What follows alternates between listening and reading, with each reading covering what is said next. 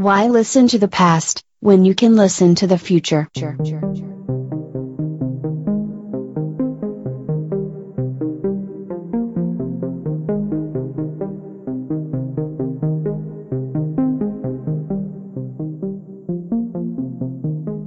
Welcome to the Think Future podcast, broadcasting from deep in the heart of Silicon Valley, California. We focus on innovation, startups, and the future, not necessarily those and not necessarily in that order. Here's your host. Good morning, everyone, and welcome to the Think Future podcast. I'm your host, Chris Kalaboukis, and once again, we're coming at you live from deep in the heart of Silicon Valley, California. It's show number 206, and today I'm going to talk about robots. There was a recent article in New Scientist about robots, and basically the way it worked is that they took two rooms of people and they put a friendly robot in one room, one that, you know, hung out with them and was very fun and and, and, and, and funny and friendly and really helpful to the people in the room. And then they took another room and they put in a stern robot, a not so friendly robot. And then in the third room, they put no robot at all. So they had three different rooms with three different sets of people. They had a friendly robot in the room, they had a stern robot in the room, and they had no robot in the room. And then they asked them to perform the Stroop task. You've probably seen this one before. I've seen it on some brain games here and there. Basically, what it is is it shows a color, and then the word is a different color from the word. So, for example, it come the word red shows up, but the color is actually black, or the word green shows up, but the color is actually yellow. It's basically a test to identify a color, even though the word is different. And it's just a test that's used in psychology to test cognitive abilities, right? How well you can think, how well you can understand something. So they did this test in three rooms. They had the, like I said, it's the friendly robot room, the stern robot room, and the no robot room. And believe it or not, actually, I, I have no trouble believing that I was completely unsup- unsurprised by the result. That the people in the no robot room didn't do very well, and the people in the friendly robot room, robot room didn't do very well either. But the people in the stern robot room did much better.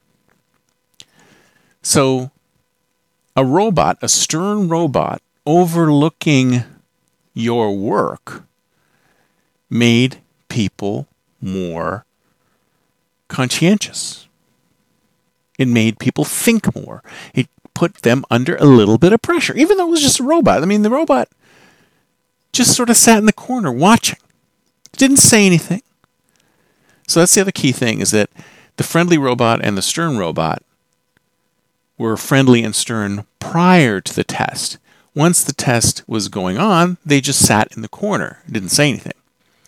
So the friendly robot didn't say anything while the test was going on, neither did the stern robot. But in the room where the stern robot was, people were more productive. They tried harder, they did a better job. So the presence of a stern robot as opposed to a friendly robot made all the difference. Now, is this is this really a surprise? Because if you think about it, it's the same way with people and humans. Put a friendly human in the room with you and put a stern human in the room with you, standing over you with their arms folded, possibly even tapping a foot, will probably make you more, make you think a little harder, want to try a little harder on a test. And I mean, think about the ultimate extension of that. Think about drill sergeants. If you really want to see change in your life, you need someone to push you, to coach you, to move you out of the space that you're in. And the friendly coach doesn't push you as hard as the stern coach. So the stern robot seems to be able to push people in the same way a stern person would. So, what does that tell me? That tells me that if you want change, you need some third party, whether it's a human or a robot, to come in there and be stern. To not do things in a friendly way, because that is how humans respond. Humans will be more productive, they'll try harder when they're pushed in a negative way as opposed to being friendly. Now everyone says, "Oh, you you get more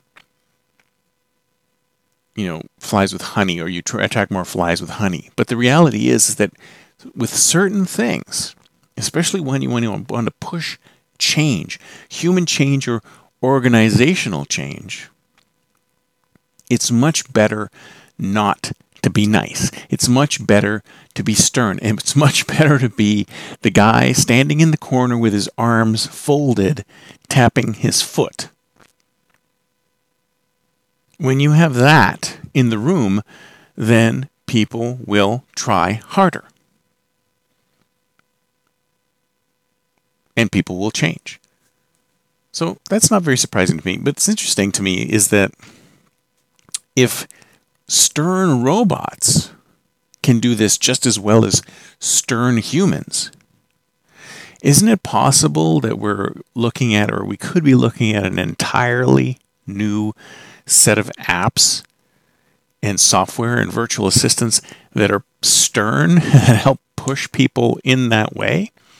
I mean, maybe our virtual assistants, right now, our virtual assistants are so nice, right? They're so nice to us. Alexa doesn't talk to me unless I ask her things. Same with Google Home. Same with almost every virtual assistant out there. With almost every virtual assistant out there, they wait for you to start the conversation. You have to start it, and then they're very complacent.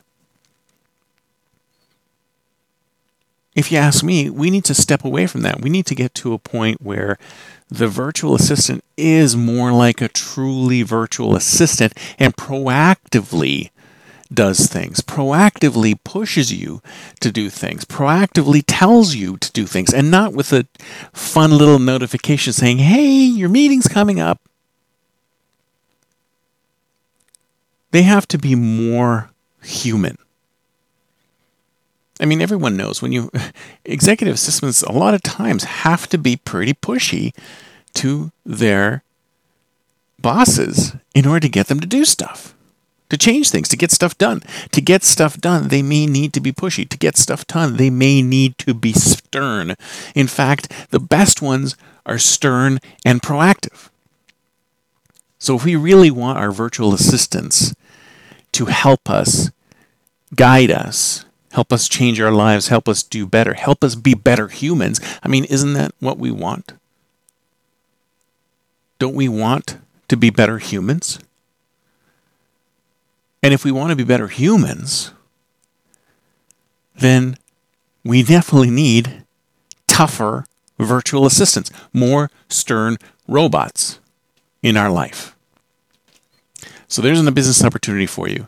Build stern robots to help change and guide human behavior.